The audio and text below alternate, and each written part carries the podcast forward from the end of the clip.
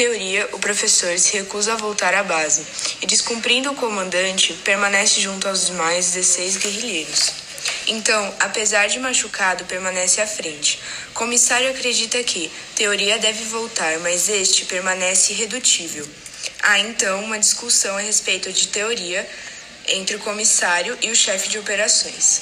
Teoria tinha um segredo, era mestiço, e pensava que, sem medo, adivinharia qual, qual seria esse segredo. Teoria lamenta sua história com Manuela e seu filho, os quais deixou para trás. Logo, comissário e comandante passaram a rever estratégias e pensar sobre o inimigo e as ações. Inseguros, tentam armar planos para se livrarem do inimigo e saírem de Miami. Assim, os dois partem para uma patrulha. Depois, o grupo do comissário retornou de sua patrulha pela região. Sem medo, ansioso, quis saber o que descobriram. O comissário disse ter identificado oito trabalhadores e um homem branco por lá. Com isso, o comandante convocou uma reunião com o das operações e o comissário para discutirem qual o próximo passo a ser tomado. O comissário achava melhor aproveitarem a oportunidade para atacar os trabalhadores e politizá-los, assim passariam a confiar no movimento popular de libertação de Angola. No entanto, o chefe de operações insistia que era melhor esquecer essa ideia e investir numa emboscada aos inimigos que passassem pela estrada, para que dessem andamento à missão. No fim, Sem Medo acabou por concordar com o comissário. Todos os guerrilheiros se prepararam para a investida contra os trabalhadores. O grupo então se dividiu em três frentes: a do comandante mais dois homens, num ponto mais distante, caso os trabalhadores tentassem fugir, e as outras duas frentes seriam responsáveis por cercar os trabalhadores e imobilizá-los. Na hora de colocar o plano em ação, nem tudo saiu como planejado. Alguns trabalhadores perceberam que tinham algo errado e o chefe das operações agiu rapidamente, atacando-os antes que seu grupo fosse descoberto. No entanto, o homem branco colonizador conseguiu escapar. Quando Lutamos preparou-se para atacá-lo, o comandante não permitiu, pois acreditava que se fizesse isso, a imagem, de, a imagem deles ficaria manchada, negativa aos olhos do povo, e eles precisavam ganhar sua confiança. Os trabalhadores acabaram por ser aprisionados, mas nenhum dos guerrilheiros lhes fez mal. Só os revistaram e tentaram conseguir informações sobre o inimigo. Teoria e o comissário conversaram bastante em português com os trabalhadores, enquanto lutamos conversou com eles no idioma da tribo a qual pertenciam, que era a mesma que a dele, o que fez com que os outros guerrilheiros desconfiassem, como um milagre. Ele acreditava que lutamos era um traidor e que nenhum trabalhador era de confiança. Parte disso porque na infância viu seu pai morrer de maneira cruel na mão de pessoas mal intencionadas, quando estourou a revolução. No entanto, apesar das desconfianças de alguns, o comandante nada fazia em relação a Lutamos. O grupo passou o dia indo em direção ao Congo. Planejavam no dia seguinte libertar os trabalhadores, fazendo-os pensar que os guerrilheiros iriam ao Congo quando na verdade voltariam para a estrada e fariam uma emboscada. Ao cair da noite, enquanto se acomodavam para comer e dormir, o comissário falava aos trabalhadores sobre as intenções e planos do MPLD e do quanto precisavam do apoio dos civis, convencendo-os. Além disso, ele também enfatizou o quanto os colonizadores exploravam o povo e seus recursos. Antes de dormir, Sem Medo e o comissário conversaram sobre a situação da missão. O comandante relembrou seu passado e os tempos sombrios de sua vida em um seminário, com padres muito severos a quem se opôs desde cedo, tornando-se um jovem rebelde e ateu. Ao amanhecer, os trabalhadores foram libertados e seus pertences foram devolvidos. No entanto, uma nota de 100 escudos acabou desaparecendo, o que deixou todos intrigados. O comandante decidiu revistar cada um dos guerrilheiros, e assim ele acaba descobrindo que foi ingratidão do Tuga e o desarma por isso, afirmando que quando retornassem à base, ele seria julgado. Sem medo, conversa com teoria sobre como ele superou os medos, dando exemplo de como foi a infância. Falou que tinha aprendido uma lição, que o que mais dói não são as surras, e sim o sentimento de covardia e derrota. Com esse pensamento, ele nunca mais fugiu do medo. O sem medo, toda vez quando tem as paradas, ele sempre tem pensamentos filosóficos consigo. Teoria, no caso, tinha sempre medo, mas por causa do complexo racial, não mostrava o seu medo perto dos outros. Sem medo, na conversa, cita a igreja como meio onde pode desabafar, fazer as confissões e que é bom conversar sobre o que sente para algum amigo. Depois, escalaram a primeira parte da montanha, mas o clima mudou e começou a chover, dificultando a descida deles. O comissário machucou a perna por escorregar na lama e o enfermeiro derrubou o kit na lama. O milagre fala da raiva que tem pelos tugas e sobre o tribalismo justo, que defende a tribo que merece, e o, injusto que impõe a tribo que não merece esse direito. Sem medo, sem hesitar, recarrega sua arma e sem dó atira no inimigo. A flor da pele, os inimigos descarregam munição contra os guerrilheiros, que são obrigados a recuar se arrastando pela selva. Os sete tirantes se encontram seguros após saberem que os mesmos disparos que antes os ameaçavam já estavam a cerca de 5 km. E como eles sabiam disso, em meio à sua única proteção, a densa Mayombe, eles ouviam os morteiros à distância. Livre do perigo, o grupo decide o que fazer para entregar o dinheiro ao mecânico, que se encontrava no sítio próximo. Após um tempo de discussão, um grupo de cinco homens vai até o sítio para procurar o mecânico, conseguir novas informações e devolver o que lhe foi roubado. O mecânico dá algumas novas informações e faz uma caridade ao movimento do grupo, oferecendo seu pagamento para o bem dos guerrilheiros. Quando o grupo se faz presente novamente no alojamento, começa assim uma grande falação para o julgamento de ingratidão que havia roubado o dinheiro. O comissário decide que seria necessário seu fuzilamento, para o bem do grupo. Mas após uma grande discussão com Sem Medo, que era contra essa ideia, o fuzilamento não ocorre, mas ingratidão é obrigado a abandonar o movimento. A árvore Mayombe foi trabalhada para tornar-se um abrigo para os guerrilheiros, forneceu alimento e permitiu os guerrilheiros se camuflassem. Chegam novos guerreiros menos experientes, um deles da família de André. Foi chamado de Veuê o Cágado. Sem medo reclama que... Sem medo reclama que mandam-lhes novas pessoas para consumirem alimento, mas não enviam mais comida. O comissário decide partir com um grupo para reaba reabastecimento. Alguns novatos procuram desculpas para não estudarem o que deveriam. Sem medo repreende-os por se negarem a estudar. Dizem que suas ações são desinteressadas, como a de todos os homens. É, sem medo argumenta que alguns homens são generosos e neles pode-se ter fé. Na cidade, o comissário busca por André para pegar suprimentos. Parte para a escola do movimento, onde encontra Ondina, que lhe convida para um almoço, mas o comissário recusa, dizendo que a prioridade é encontrar André. No entanto, Ondina reclama mais tarde que o comissário foi ao bar e não foi vê-la. Mas eles acabam se beijando e o comissário vai embora para buscar André. Mais tarde, o comissário encontra André e comunica o problema da comida que precisa ser resolvido até o dia seguinte. Ele volta a encontrar Ondina e eles fazem amor algumas vezes sem se permitirem gozar, num grande impasse que incomodava Ondina. Para se distrair, Ondina pergunta sobre André e, e o homem expressa seu desagrado que a mulher associa com ciúmes. O comissário conta que partirá aquela noite, o que incomoda Ondina, e começa a fazer carícias na moça para acalmá-la. André chega com pouca comida e diz que depois arranjaria mais. O comissário parte em uma missão e conta para Sem Medo que seu noivado não está muito bem. E Sem Medo conta que vê os dois em uma, um constante duelo. Sem Medo acredita que eles ainda não se fundiram sentimentalmente e diz, ao comissário, e diz que o comissário deve, é, deve conquistá-la e saciá-la. O comissário e o Sem Medo voltam para a base dos guerrilheiros, onde discutem da importância da comida para que da importância da comida que André prometeu. O comissário pede para sem medo para que ele fale com Ondina e para aconselhá-la e descobrir como conquistá-la. Logo depois, eles se dirigem para a casa do, do comando. Enquanto o comissário discute sobre o último jornal, do, jornal movimento. do movimento último jornal do movimento, Sem Medo, tem pensamentos eróticos relacionados a Undina. Ele assume que só vai entendê-la quando a ver na cama. Sem Medo descreve como foi seu encontro com Undina e diz que ela o provoca com uma espécie de jogo silencioso. Entre os dois, o que faz se perder o que faz ele perder o interesse. VUE, primo? É. Veue, primo do comandante, interrompe seu pensamento quanto ao encontro com Ondina, quando senta ao seu lado sem pedir autorização.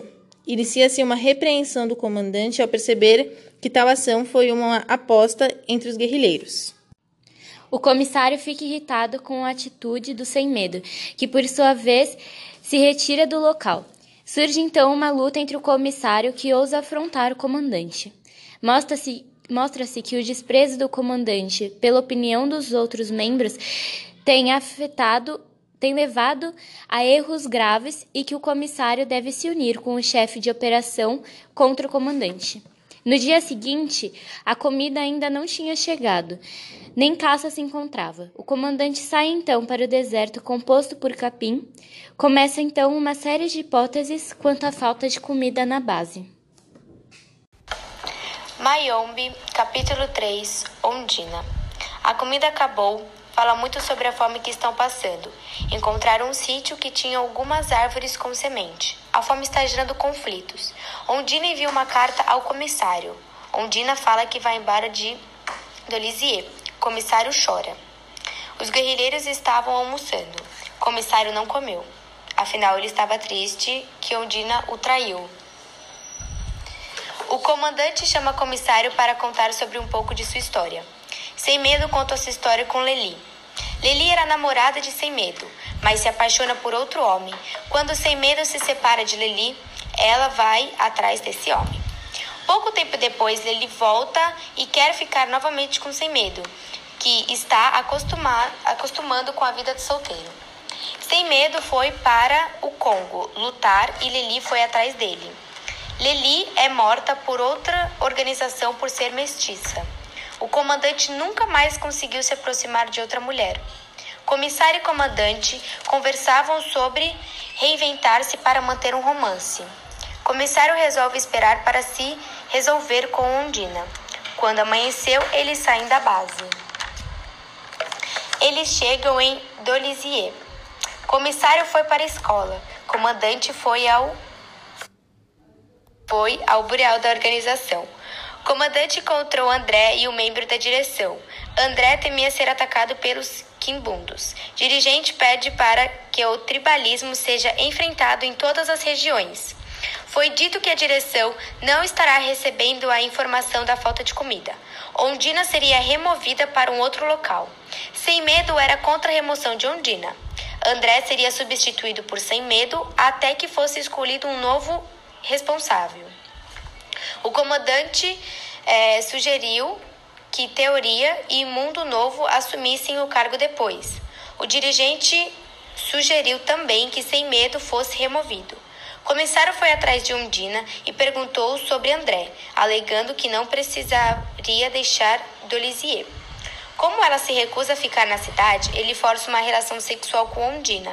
André foi encaminhado para Brasi Brazzaville, onde seria julgado pelos atos de desonra. Contato, André acreditaria que seria julgado por ser de outro Enquanto isso, sem medo, interrogava os guardas da prisão após a fuga de ingratidão. Em seguida, foi beber e acabou encontrando Ondina revoltada após brigar com o comissário. Ao amanhecer, Semedo recebeu um velho militante que informa sobre os portugueses. A situação é preocupante. O chefe do, do depósito compreendeu que haviam traidores. Fariam de tudo para acabar com a exploração colonial.